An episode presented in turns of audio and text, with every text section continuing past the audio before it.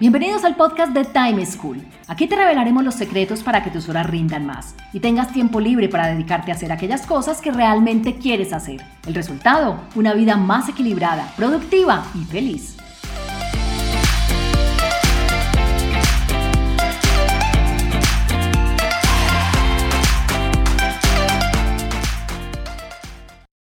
Hola, soy Juan Pablo Lema, un inquieto por la productividad y un estudioso del manejo del tiempo. Bienvenidos a un nuevo capítulo del podcast de Time School, la plataforma integral de conocimiento para aumentar la productividad y aprovechar mejor el tiempo. En nuestro episodio de hoy hablaremos sobre el correo electrónico, una de las mejores herramientas de comunicación en cuanto a la velocidad y facilidad que propicia, pero a la vez una de las más mal utilizadas en el mundo laboral, razón por la cual la mayoría de las personas tienen bandejas de correo que no paran de crecer y que se abruman por la gran cantidad de mensajes que tienen siempre por leer. Escuchemos lo que le pasa a Susana, quien desde Medellín nos pide ayuda con el manejo de su correo electrónico, de manera que pueda dar respuesta oportuna a quienes le escriben sin dejar pasar ninguna de ellas. Hola, soy Susana, vivo en Medellín y quisiera que me ayudaran con tips para el manejo del correo para que no se pierdan solicitudes importantes cuando se tiene un alto flujo en este. Gracias. Lo que le pasa a Susana desencadena lo que diría yo es la situación más habitual que se vive en unas oficinas hoy en día. ¿Cuántas veces no mandan un correo y después de varios días o semanas llama uno a preguntar qué pasó con la respuesta o con lo que solicitó y resulta que era que no lo habían ni siquiera mirado o se les había pasado por alto dado el alto flujo de mensajes que se reciben en el día a día? Más, yo sé de personas que incluso han renunciado a mantenerse al día o a leer sus correos y dejan de atenderlos con la excusa de que si alguien los necesita, mejor que los busque, que los llame de otra forma, porque no pueden atender tantos mensajes que les llegan. Sin embargo, desde mi punto de vista, esta no es una salida indicada, más cuando uno trabaja en una organización y hace parte de una red conversacional, en donde los equipos lo necesitan a uno. Y si a uno le entregan un correo electrónico como herramienta de trabajo, pues es porque la organización requiere que uno lo utilice, no simplemente debe renunciar a él. Por esto, si eres de los que recibes muchos correos y tu bandeja de entrada no para de crecer, pon en práctica las siguientes recomendaciones para que no dejes pasar ningún mensaje sin atender. Primero, separa momentos para gestionar tu correo electrónico. Segundo, diferencia leer correos de resolver solicitudes. Y tercero, mantén tu bandeja de entrada siempre vacía. Veámoslas en detalle. Mi primera recomendación para Susana es que no mantenga abierto su correo. yo sé que la mayoría de las personas tienen el correo abierto todo el día. O sea, es una actividad que no la hace en un momento dado, sino que la hace siempre, cada que puede, en cualquier momentico, y no le dedica la debida atención. Es más, podría decir que el 99% de las personas lo primero que hacen cuando se sientan a trabajar es abrir su correo a ver qué llegó.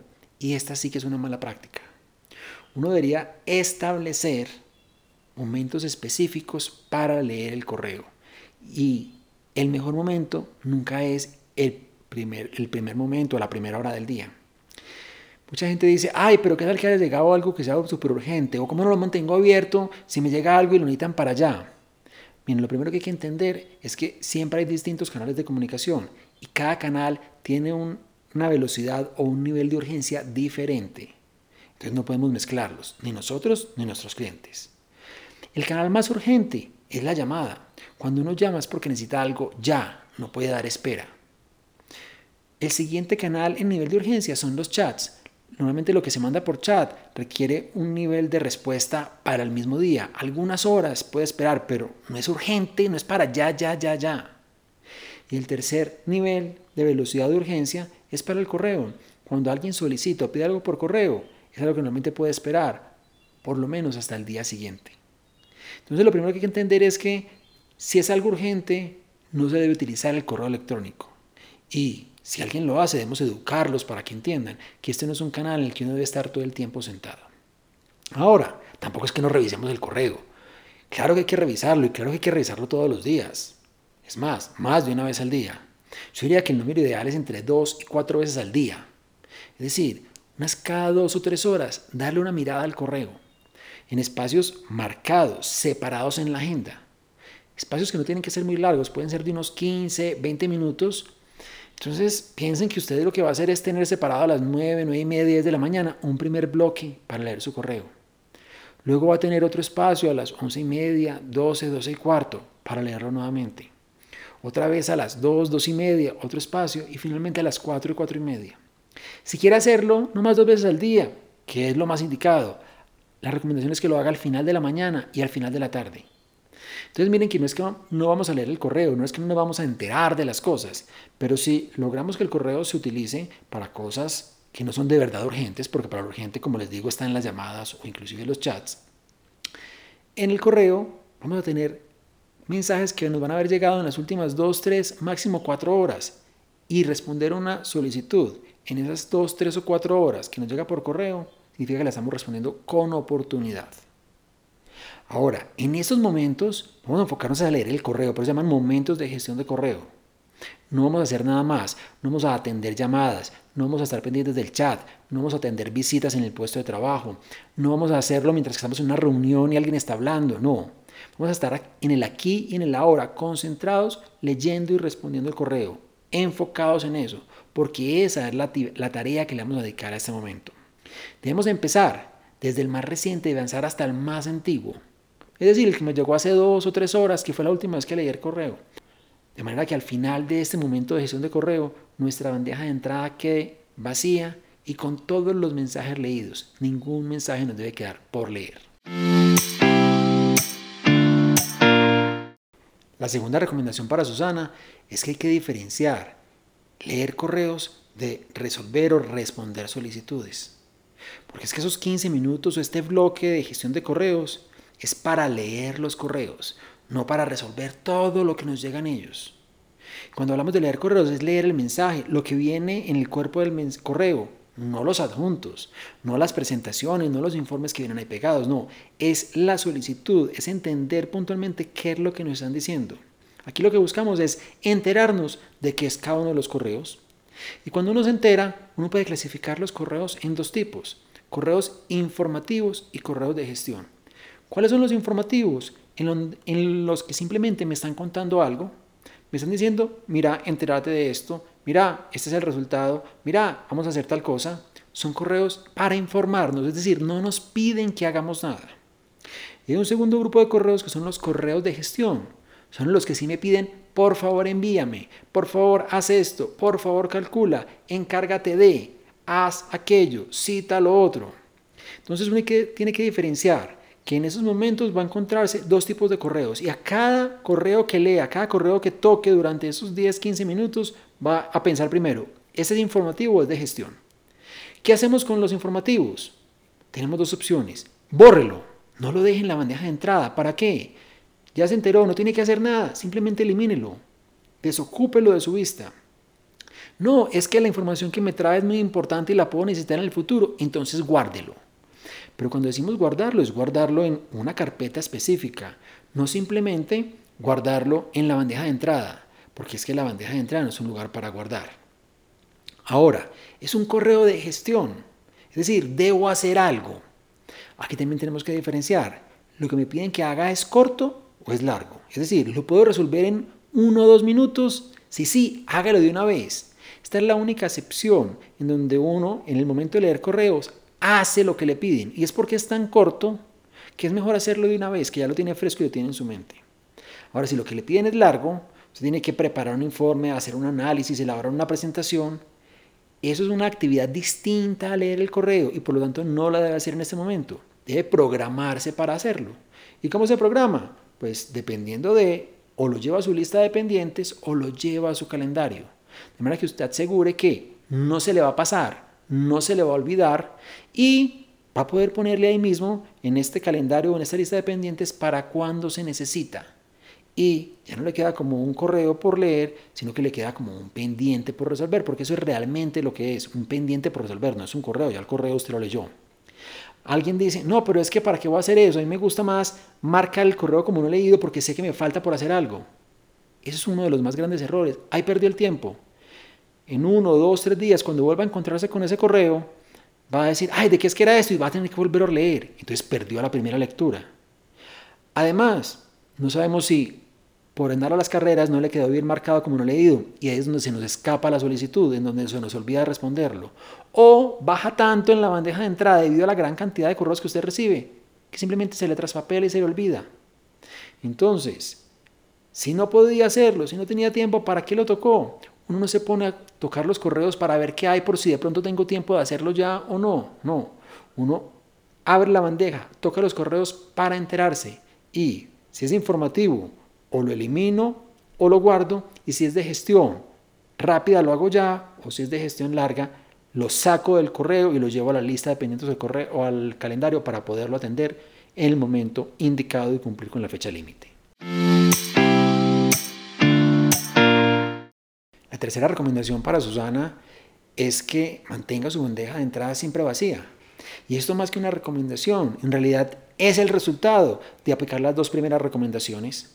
Si uno tiene momentos para leer correo y en cada uno de esos momentos lee todos los correos que le llegaron, pero a la vez, cuando los lee, los gestiona como les indiqué, es decir, si es informativo, lo elimino o lo guardo, es decir, lo archivo, y si es de gestión, o lo hago ya porque es muy corto, o me programo, mi bandeja de entrada me va a quedar completamente vacía. ¿Por qué? Porque es que el correo que gestioné no se queda en la bandeja de entrada, obtuvo un destino distinto. Y miren, con seguridad que en 15 minutos alcanzan a hacer la gestión de lectura del correo, no de resolución o respuesta de todas las solicitudes. Porque es que el correo es una herramienta de comunicación, no es una, herramienta para gestionar o manejar los pendientes, es donde tenemos el error. Muchas personas dicen, no, es que todo lo que tengo en la bandeja de entrada es algo por hacer. Ahí es el error, usted nos está perjudicando, usted está creando barreras que lo atormentan, usted está propiciando el incumplir. O bandejas de entradas llenas con mil, dos mil, cinco mil, diez mil correos, porque no es que los que están marcados como no leídos son los que están pendientes. No, es que ese no es un lugar para guardar, no es un lugar para archivar. Miren, ¿cuántas veces no empieza, si gestiona mal el correo, a responder un correo, pero como es largo le toma mucho tiempo, y mientras tanto le llegó otro, usted lo abrió, se acaba el día, la semana, y usted, ay, tenía un correo empezado, ay, nunca lo terminé, ay, nunca lo hice. Otra gente dice, no, pero es que ya lo gestioné, pero estoy pendiente de una respuesta. Lo voy a dejar ahí para saber que estoy pendiente de la respuesta. Si está pendiente de una respuesta, llévelo a la aplicación de tareas o llévelo a la lista de pendientes o si quiere póngalo, pospóngalo, esa funcionalidad que trae el correo para que vuelva y le llegue y le avise, estoy pendiente de esto, pero no lo deje como algo que usted tiene pendiente por hacer, porque en realidad está pendiente de esperar una respuesta, no de hacer algo. Entonces usted está confundiendo su mente, mezclando lo que tiene por hacer con lo que tiene por esperar. La bandeja de entrada es para que uno tenga solo lo que acaba de llegar, no todo lo que le ha llegado en la vida. Las cosas no se pueden quedar allí por siempre, es una bandeja de entrada, no de quedada. Cualquier correo, es que no lo puedo votar porque es que en mi compañía, en mi organización, siempre hay que tener evidencias de, listo, guárdelo en una carpeta, por tema o por año, porque es que además tener todo en la bandeja de entrada dificulta la búsqueda, usted al final no sabe qué tiene, ni de quién es, ni cómo era. Organícelo según le funcione a usted mejor, si es correos por año, si es correos por tema, y así disminuye esa contaminación visual que es ver una bandeja llena. No se imaginan la tranquilidad, el sosiego que da ver esa bandeja absolutamente vacía. Es más, quienes lo han experimentado saben que los servidores o los proveedores de correo lo felicitan a uno y le dicen está vacía y celebran, algunos sacan como fuegos artificiales de la felicidad. Además de poner lento el equipo si usted tiene la bandeja llena. Trate de mantener esa bandeja vacía y va a ver cómo logra buenos resultados y paz y tranquilidad. Concluyendo, si quieres dominar tu correo electrónico, hacer que esa bandeja de entrada disminuya hasta quedar vacía y dar respuesta oportuna a todos los requerimientos sin dejar pasar ninguno, deberías. Primero, separar momentos exclusivos para gestionar tu correo electrónico. Segundo, diferenciar la acción de leer correos de la actividad de resolver o responder solicitudes. Y tercero, mantener tu bandeja de entrada siempre vacía. Ahora, sé que poner estas tres recomendaciones en práctica la primera vez va a ser tormentoso y uno dice, ¿cuándo voy a llegar allí?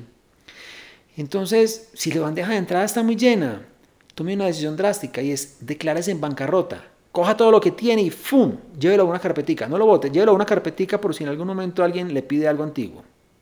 Y arranque de cero. Arranque desde hoy en cero con su bandeja vacía.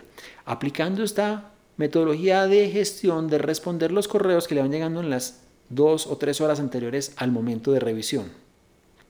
Con este borrón y cuenta nueva, lo que va a poder es implementar estas recomendaciones que les doy. Porque si no, de verdad nunca van a terminar de desatrasarse para sentir que están dominando su correo y poner estas recomendaciones en práctica. Como les dije, yo mantengo mis bandejas de entrada vacías. Yo tengo tres, cuatro correos distintos y todas se mantienen vacías. No saben la satisfacción, la tranquilidad que esto me da cada noche, cada vez que cierro mi computador.